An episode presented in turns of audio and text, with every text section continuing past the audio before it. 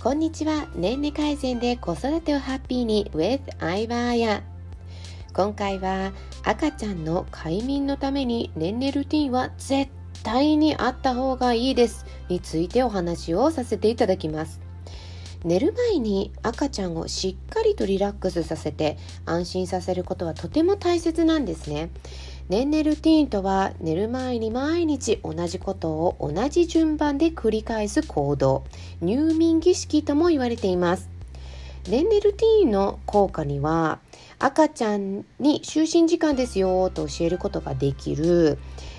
赤ちゃんをリラックスさせて安心させる。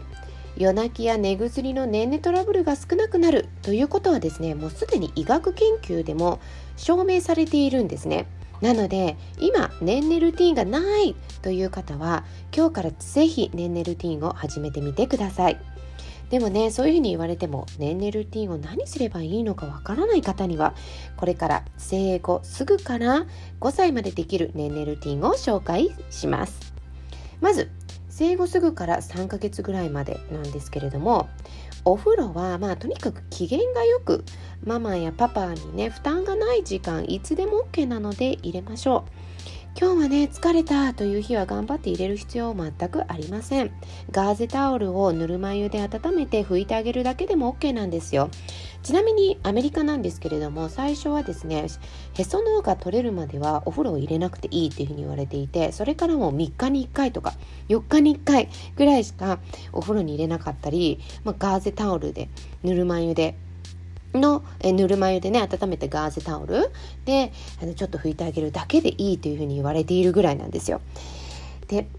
まあ、生後3か生後すぐからね3ヶ月ぐらいまでの年齢ルーティンとしては寝室に行く絵本を読むもう1冊でいいですね。20秒から30秒ぐらいの本で大丈夫です。大好きだよとハグをして触れ合う。で寝床に置いてみてください。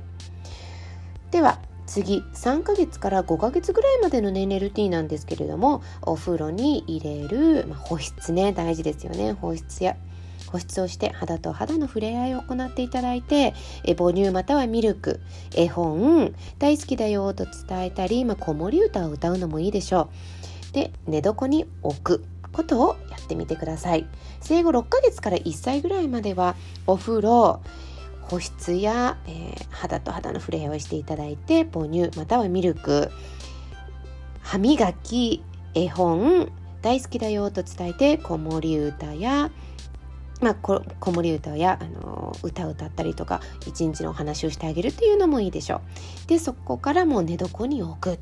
で1歳から2歳なんですけれどもお風呂保湿や肌と肌の触れ合い母乳またはミルク水分補給をしますね。でリビングの家具やおもちゃにですねおやすみと伝える。で歯磨き絵本大好きだよと伝えて寝床に置いてみてください。で3歳から5歳なんですけれどもお風呂保湿水分補給をします。リビングの家具におやおもちゃにおやすみと伝えてですね。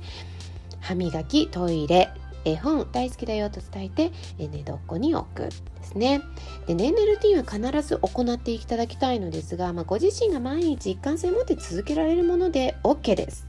必ずしも今私が挙げた年齢ルーティンを行う必要はありません。年齢ルーティンを行ってね親子ともにリラックスして安眠ができますように。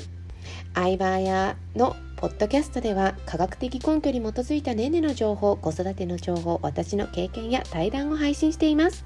私と一緒に年齢改善で子育てをハッピーにしていきましょう。